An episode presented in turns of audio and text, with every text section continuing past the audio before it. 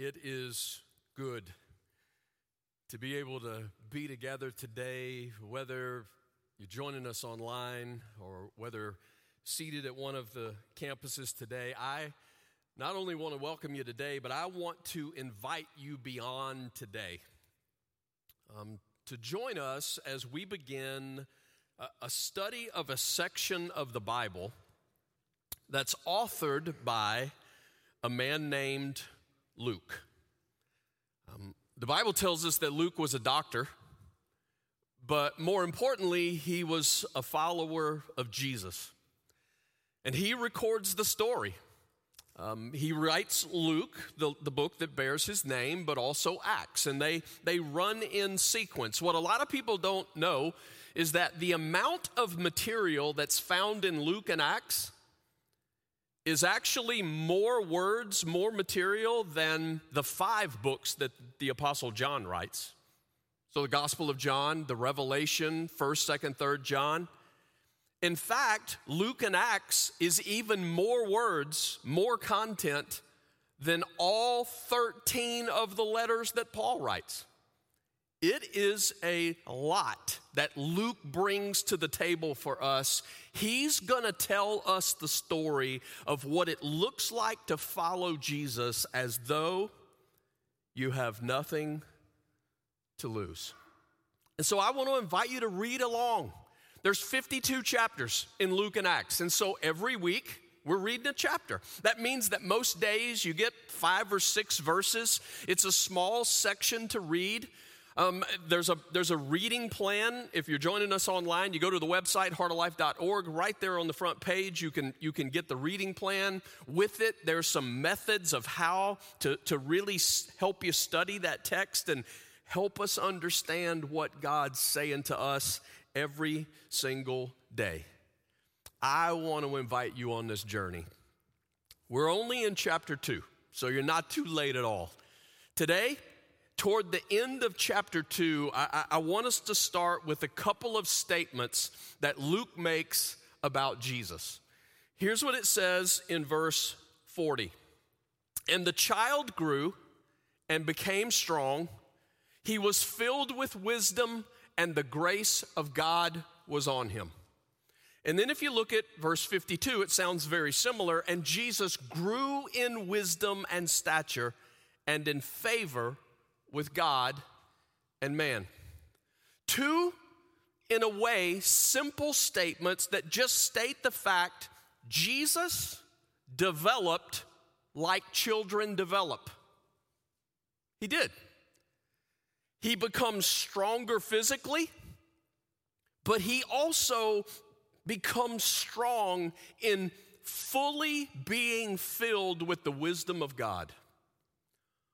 What is the IQ test that measures the mind of the child who is God? Luke is showing us in a couple of verses the real humanity of Jesus. He is fully man, fully God. And so, in this humanity, it, it, contains the mind of God, the wisdom of God, which Luke tells us grew gradually in Jesus. The book of Hebrews tells us, another book of the Bible, that Jesus was tempted in every way that we are, yet without sin. I'm asking you to consider that would include the temptation that comes to every child to be selfish, to be self centered, to be demanding. But the Hebrews also tells us that Jesus learned obedience from what he suffered.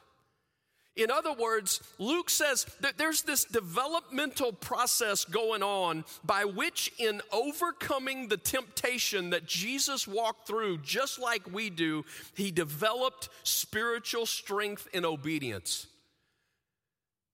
And by the time he's 12, 12, Jesus grasp who he is.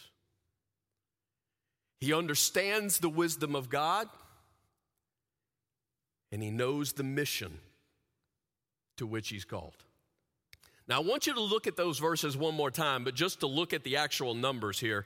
Uh, Luke 240 and Luke 252, if we can look at those, Luke 40 actually describes the first 12 years of Jesus' life. That's what that verse, how he grows in, in strength and in wisdom. It's the first 12 years of his life. Verse 52 is all we know about the next 18. The Bible is, is really silent on this first 30 years of his life. We've just read through his birth account. We've read some of those stories attached to his birth, but then this is what we're given. Today, what I'm asking you to see is that in between verse 40 and verse 52, 12 years and then 18 years, Luke inserts one story. And in that one story are the only recorded words that we know of Jesus in his first 30 years. Now, I'm not saying he only spoke those words, I'm just saying they're the only words that are recorded in Scripture. Might this story be important? If it's the only one we're given, why did Luke give it to us? Today, we're going to see. So let's go to verse 41 and begin to take in this story. Every year, Jesus' parents went to Jerusalem for the festival of the Passover. When he was 12 years old, they went up to the festival according to the custom. Now, let's talk for a few minutes about this word Passover. What's that about? The Passover was one of three main feasts that God had instructed his people to celebrate every year. You got the Passover, you got Pentecost, and you got tabernacles. That's what they were called. Those were the three main feasts. The Passover was about remembering the exodus out of Egypt. And if you flip all the way back almost to the beginning of your Bible, you will find a book there called Exodus, and you can read the story. God's people in slavery in Egypt, and how a series of plagues are sent in order to cause Egypt to let them go. And the tenth of those plagues was the loss of the life of the firstborn of every household, except, except where a lamb was sacrificed. And the blood of that lamb placed over the, the doorpost of the home, wherever that blood was applied, the death angel would pass over that household, and the firstborn would live. And so God said, after that moment, every year, you're not you're going to remember this. Every year i want you to celebrate this festival. And the festival reminds them of a god who is a savior of his people. All of that was pointing to whom? Jesus. And suddenly luke gives us a story where jesus is attending the Passover. Jesus is celebrating the Passover. Now, by Mary and Joseph's time, when people came to the Passover, we're talking about hundreds, most likely, of thousands of pilgrims who made their way to Jerusalem for this celebration. It's a big deal. Literally, people are colliding at all points. You've got hundreds of thousands of pilgrims who are making their way to this celebration, and everybody needs a place to stay. So you better book your Airbnb early, right? I mean, you just knew here's when it's gonna happen each year, so you, you book the house early because your family's gonna need a place to stay. Everybody's looking for animals to sacrifice. Historians tell us that during this time frame, it is likely that a quarter of a million animals would be sacrificed. Can you imagine the sound of a quarter of a million bleeding sheep right? Throughout the city of Jerusalem. We know that all 24 courses of the priest would be present for this festival. Why? Because a massive amount of butchering had to be done. I'm gonna tell you, I think even the beggars would show up all the beggars, right? This is the moment. You, you position yourself at the right place in town in order to appeal to the sensitivities of people who, right now, they're thinking about God and maybe how they ought to be taking care of one another. You've also got Roman soldiers who are present. They're making their presence known, trying to maintain some level of control. All I'm saying is, you've got to imagine Jerusalem. All these points are colliding. Now, the Passover is actually just one day. The feast of the Passover is one day. But God attached it to another celebration that was seven days called the Feast of Unleavened Bread. So it got to where when people talked about the Passover, it was, it was this eight day celebration that God had constructed. Now, if you go back to the beginning of the Bible again, Exodus, Deuteronomy, we read where the men were told to attend. Typically, in that day, not all the women went to Passover. And what Jewish tradition tells us is that when a woman would go to Passover, it really did demonstrate an unusual spiritual devotion. Add to that that by the time Mary and Joseph come along, the Jews have scattered more than they have before. Mary and Joseph live in Nazareth, which is 80 miles north of Jerusalem. That's about a four day trip. And so it is significant here when it says Jesus' parents went. Not just Joseph, but Joseph and Mary, check it out, every year they go. I think Luke is just reminding us of the genuine character that we read about, who Mary really is, who, who Joseph is at the heart. And it's this beautiful picture of how this little family, as they're growing, and as they're growing, everything becomes more difficult. Those of you who have growing families know that, especially travel. Come on, those of you who have little kids, like little babies, I mean, there are car seats and strollers and pack and plays. You got to rent a U Haul just to go somewhere overnight. Such was the case for Mary and Joseph. Their family is growing, and yet they still go. I cannot tell you how many times I have seen couples pray that God would bless them with a family. And then God gives them children.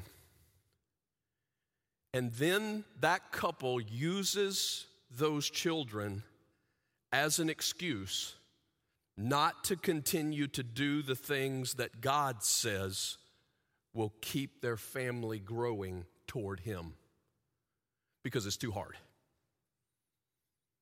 It's just too much. It just takes too much.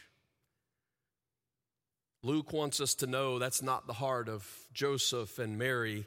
It's a four day, one way trip from Nazareth. That's if they travel 20 miles a day. And so Luke, I think, is just reminding us of this sweet devotion of a young couple. They are young, te- they're teenagers, right? They get married as teenagers by the time Jesus is 12, they're, they're, they're mid 20s, late 20s, maybe. And every year, they go to the Passover because it's just one of the simple instructions that God gave them to keep their hearts close to Him and to help their family grow toward Him.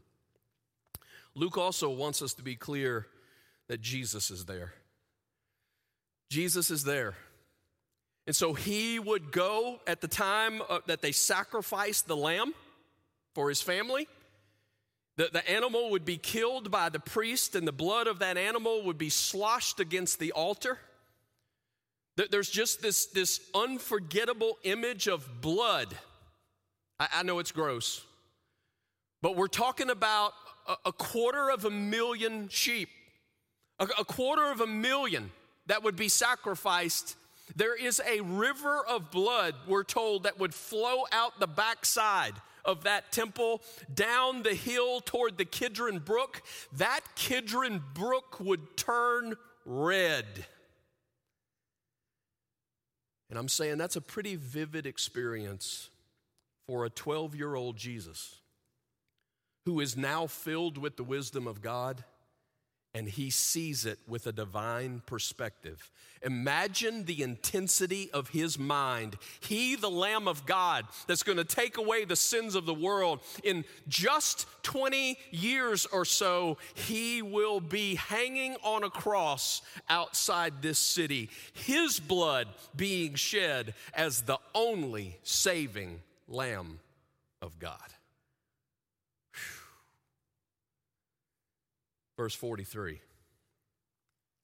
After the festival was over, I know it's just a few words, but here's what that means Mary and Joseph and their family stayed for the whole thing. That's what that means. So I, I, don't know, just in a day where devotion seems rare, in a day where our time seems so incredibly, uh, I don't even know what the word is. I, four days to get there, eight days of celebration, and four days to get home. After the festival was over, while his parents were returning home, this is where the story gets fun. You ready for this? The boy Jesus stayed behind in Jerusalem, but they were unaware of it. Thinking he was in their company, they traveled on for a day. Now, I've already told you, you're traveling about 20 miles most of these days. Then they began looking for him among their relatives and friends. When they did not find him, they went back to Jerusalem to look for him. Some of y'all came in here today feeling guilty because you yelled at your kids this morning trying to get ready for church. But at least you didn't forget them somewhere this week, right? You didn't leave them at the store. You didn't, right? This week, right? Anybody feeling better about your parental resume right now? I hope you're encouraged today. Let's get a little context. Luke tells us that they traveled in company. What we know from the historians of that day is that meant a large group. That's how they traveled. Why would they travel in a large group? For one, who wants to travel 80 miles alone when you got friends? Spend the time together. Second was about safety because there were thieves along the road. And you got to believe the thieves knew when the festivals would happen, they knew when people would be traveling. And so they traveled in large groups. Historians also tell us that the way the caravan would often look is that the children would be placed out in the front, women would typically be in the middle, men would be in the back. And the, the, the main strategy with that was so that the kids could set the pace because if you put the kids in the back and you think about the pace at which adults move, they're, they're ready to get there, right? Because we got to make it one minute faster than we made it last year, right? So, so they're trying to get there. No, you put the kids in the front so you can kind of herd them along, but it's a big group. And so maybe it's the case when Mary and Joseph and this whole caravan leave Jerusalem headed home. I mean, they saw their other kids, maybe, because we're not told about, we, we know that, that Mary and Joseph had children that were their children. So maybe they saw those kids and assumed that Jesus was in the mix, because Jesus is always where he's supposed to be. Mary thinks he's with Joseph, Joseph thinks he's with Mary.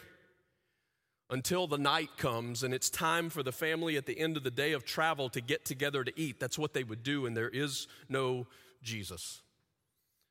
So they're one day away. They're 20 miles out. You don't travel at night. That's just, that's just asking for disaster because of the threat. So the next day, it's going to take all day just to get back to Jerusalem. That's two days. And then on the third day, they find him. That's what Luke tells us. Verse 46. After three days, they found him in the temple. The temple courts, sitting among the teachers, listening to them and asking them questions. Everyone who heard him was amazed at his understanding and his answers. They get to Jerusalem and they find what is a typical learning scenario. You've got teachers who are seated, and in the middle of the teachers are the pupils. Now, we've got something special here for all of us who would aspire to be leaders. I want you to pay attention to the sequence. Jesus listening to them, asking questions of them, and then he's heard. I'm convinced that is a leadership gem buried in the middle of this story. Because from what I'm watching, we live in a culture where it seems like everybody wants to be heard. But it appears as though we have lost sight of the sequence. And I'm challenging you to realize today that no matter how accomplished of a leader you become, it is leaders who are wise who recognize this sequence should never be lost. A sequence that says, if I want to be heard, you know where you start? Listen. And after you listen, ask. It is a sequence of humility. There's a word for us. A sequence of humility that says, I can still learn. I've still got something to learn here. I'm reminded that I don't know everything. I mean, lots of times when we want to be heard, it's because we're coming to a situation and it's like, I, I, got something valuable. But the truth of the matter is, we still don't know the whole story. And even Jesus, he listens and then he asks. And then it says he amazes them. And I'm reminding you that when Jesus amazes him, them, it, this, there's no conceit here with him. There's no pride, no self centeredness, no self promotion, no arrogance. When most of us amaze, we kind of like that, right? I mean, come on, we, we want to be able to amaze people. It's why we can't wait to be heard. But Jesus is not that way. He is a humble learner he is a respectful boy. That's the picture that's given here. But his questions are so insightful and his questions are so powerful that, that it, it generates an amazement on the part of these teachers. Speaking of teachers, I, I, I just want to highlight this word. It is a specific word that Luke uses. We don't know who these teachers are. But the word that he uses for teacher here is a kind word, it is a complimentary word. But it is a word that he will never use again to describe these people. This is the only time he uses it. The rest of all of Luke's writing, he will call them lawyers or he will call them scribes. He will never use this term for them again. Guess who he uses the term with? Jesus. In other words, once Jesus became the teacher, nobody else is called the teacher. And man, I believe that's a truth for you and me. I mean, one of the things I think that is a crazy blessing to our lives that we, we don't often give thanks for on a regular basis is if you are blessed with good teachers. And I mean teachers in your house, teachers in your education, when you come across good teachers, man, you, you ought to be grateful for that. But the point is, once you see who Jesus is and once you commit your life to Him, the point is, all other teachers take a back seat to Jesus, and all other teachers from that point on should be evaluated in terms of do they say what Jesus says? Because he's the teacher. Verse 48 the teachers are amazed. When his parents saw him, they were astonished. His mother said to him, Son, why have you treated us like this? Your father and I have been anxiously searching for you. So the teachers are astonished because of the questions. Mary and Joseph are astonished for another reason. Jesus is lost.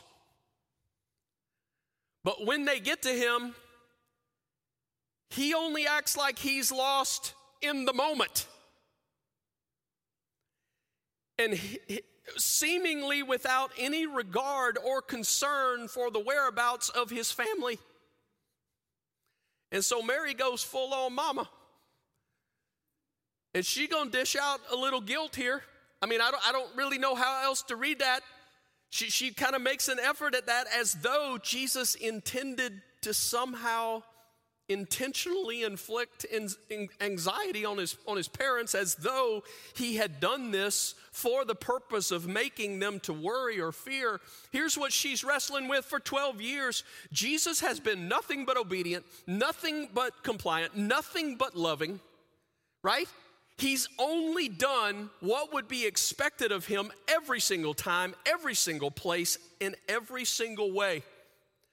But this time, right, they're taking it personally because of the stress that they have felt for the last three days. Jesus is not being disrespectful. What I want us to see today is what Luke wanted us to see today. This scene was necessary. It was necessary because this scene is about identity. It was necessary to make an inevitable break between Jesus and his earthly family. He had come to do the will of the Father. That's something that we read in, in the other books of the Bible that he will say over and over again. And through this scene, this break, it's not going to be implemented for a number of years to come, but this was the moment it was announced. So here's the reply, verse 49. Jesus, why have you done this to us? And here's what he says Why were you searching for me? Didn't you know I had to be in my father's house? And I'm telling you, this is the point of the story. This is the profound statement. This is why Luke gave you one story in the first 30 years. This is why he inserts this most important statement. They tell us who Jesus is, and these words tell us why he came. Didn't you know I had to be in my father's house? Here's what here, I'm, I'm going to paraphrase, and I know this is dangerous because Jesus said it way better, okay? You should have come here first. he didn't say it like that because he didn't have that attitude. You should you should have come here first. Because you know who my father is. And you know this is my true house. I don't really belong in the house in Nazareth. God is my true father, I belong with his people in his house. It takes himself out from under his earthly parents and places him under the will and the authority of God, who is his true father. That's what he's saying here. God is my father. God is my authority. The force that is controlling everything in my life, it, it is my father. He's saying to his parents, You should have known that. Now, if you read the story this week, Simeon, right?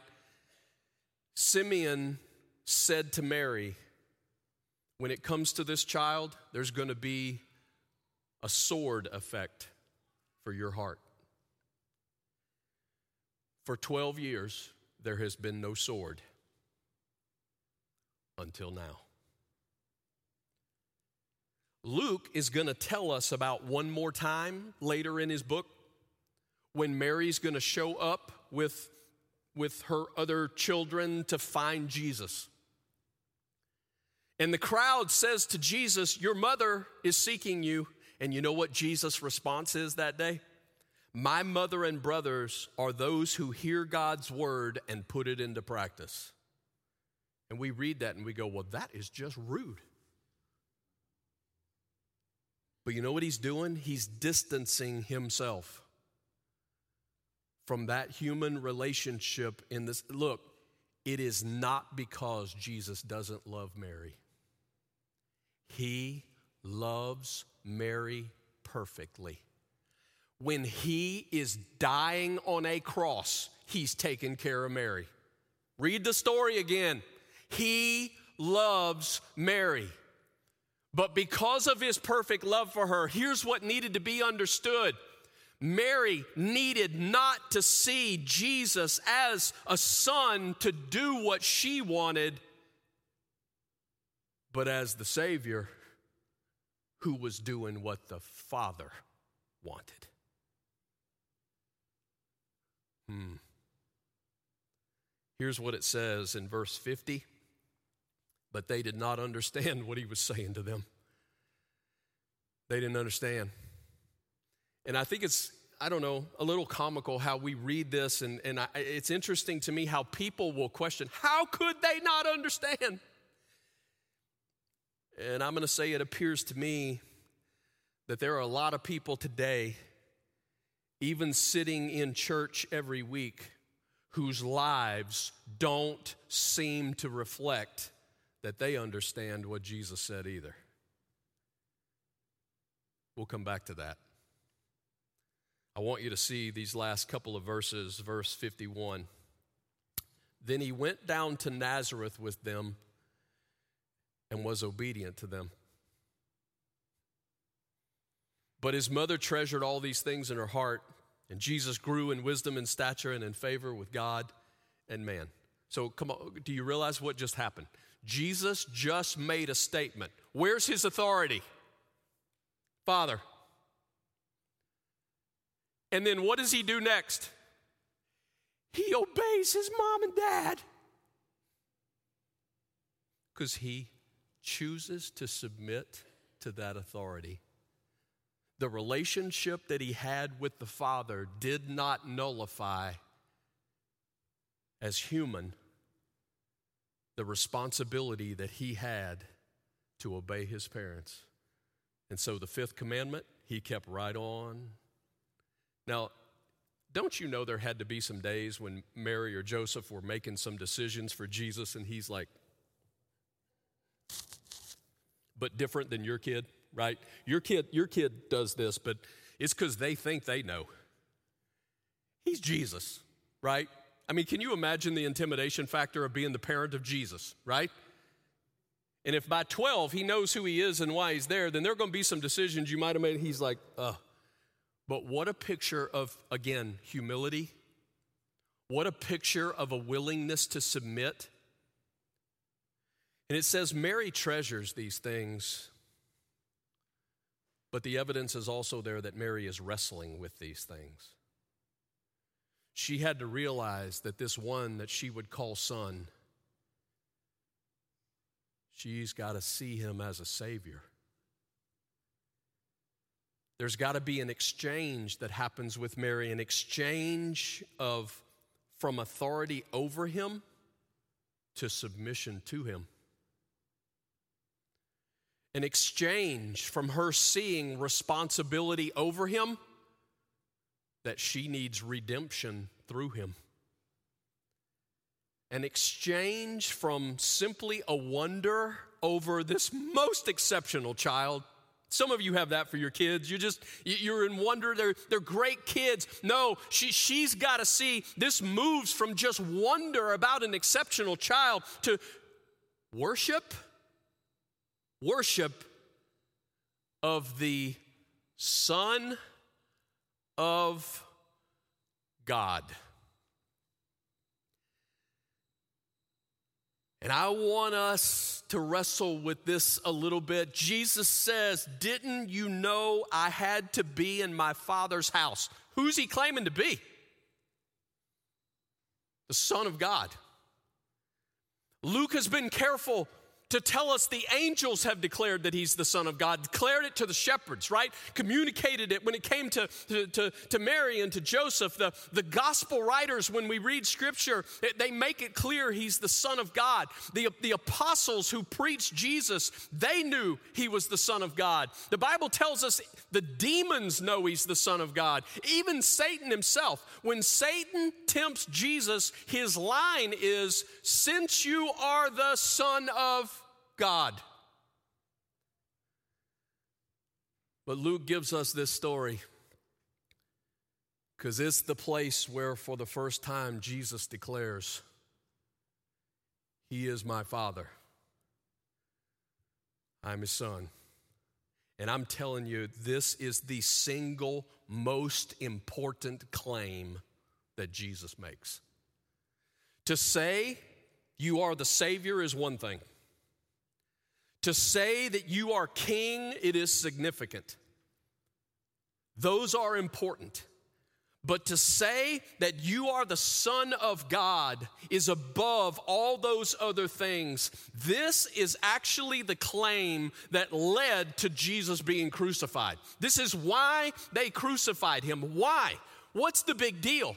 The big deal is to say that you are the Son of God, is to claim that you are equal to God. And when you trace this phrase throughout Scripture, when it is applied to Jesus, it is to declare his absolute eternal equality with God. The one who has always existed, always been God's Son. Not a human title, but a divine title. Our language of son, when we use the word son, we, we think of, okay, this is a male offspring of a couple, right? It means a birth has happened, uh, uh, uh, one who has come into existence from another source. But that's not the way the word son is used in a Jewish culture. And that's not how it's used in Hebrew thought and language. And so when Luke gives you the story of Jesus being born, he's careful of the words he picks. His first word is infant, and then he describes Jesus as a little child, and then he uses the word for boy. Because Luke knows that son is a different level. Son was someone who had reached adulthood. When a boy became a man, he became a son. So that son meant that he reached equality with his father. That's what it means. When, when, the, when, when the time came, the son became equal to his father under the law. That's what happened with the Jewish boy. He became equal with his father in terms of adult responsibility. You got to remember, a lot of these, these, these boys, they were married by the time they were 14 and 15 and 16 years old. To be a son meant they were equal in terms of receiving an inheritance that, that was planned for them. They were equal in entering into the privilege that the Father had reserved for them. The word son in Hebrew thought means equal to, one with. I can prove this to you with a long list of evidence throughout Scripture of how this word is used consistently. When we get to the book of Acts, we're going to learn about a, a young, a new, uh, or an early follower of Jesus named Barnabas. Barnabas had a name, son of encouragement. It's not because his daddy was named encouragement. It's because when they saw Barnabas, he was equated with encouragement. What were James and John called? The sons of thunder. It's not because their daddy was named Thunder. They're given the title because when those two dudes walked into a room, it shook. They had that personality, that, that they, they were equated with thunder. That's the picture. And so when Jesus says he's the Son of God, it does not mean that he came into existence being born in Bethlehem and that prior to that it did not exist. That's not what Son means. He means he is equal to, he is one with God, same essence, same nature, same character, same rights, same privileges. My question today is the question question that I think Luke is raising in why he put this story in the text. Do you understand the ramifications of that truth that Jesus is Son of God? He loved Mary perfectly, but she needed not to see him as a son to do what she wanted, but as a Savior who's doing the will of the Father. And it's why I say, I'm afraid that for so many people, our lives do not reflect the fact that we understand who He is either. And I'm afraid our lives at times reflect the fact that we see Jesus like this powerful person who is really good to have in our corner because we need stuff. We need stuff. No. He is the Son of God. We need Him to give us what He knows we need, which starts with forgiveness. It starts with being reconciled to God. And so I'm saying today, come on, if you're if you're starting to walk this journey with us and maybe maybe you're listening in today and you're not yet sure who this Jesus is. Man, I want to challenge you. Come on, stay with this for a while. Because if he is who he claims to be, this could change everything.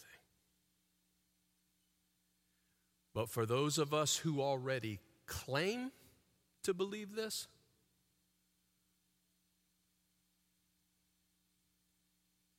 Does it really shape how we live? Because if you believe He's this, then the way you face temptation, you will fight differently. You won't just cave and chalk it up to weakness. No, if you know who He is and you see what He's done for you and you realize a perfect love, you will fight temptation different than you currently fight.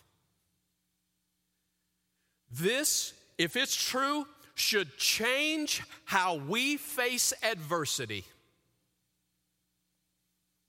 And that should mean right now in this country, the church should look different than the rest. If this is true, it should change how we make decisions. If this is true, it should change what we value. My question is do you really understand who He is? And I challenge you to recognize your life is the answer to that question. We have designed it today to give us some time to hang out with this statement. I'm going to invite you to stand with me if you would, and we're going to sing a little bit. We're going to sing. And I really want you to zero in on the words that we are about to declare who He is. And then, if that's true, what do we do? Jesus is Son of God. Let's sing it together.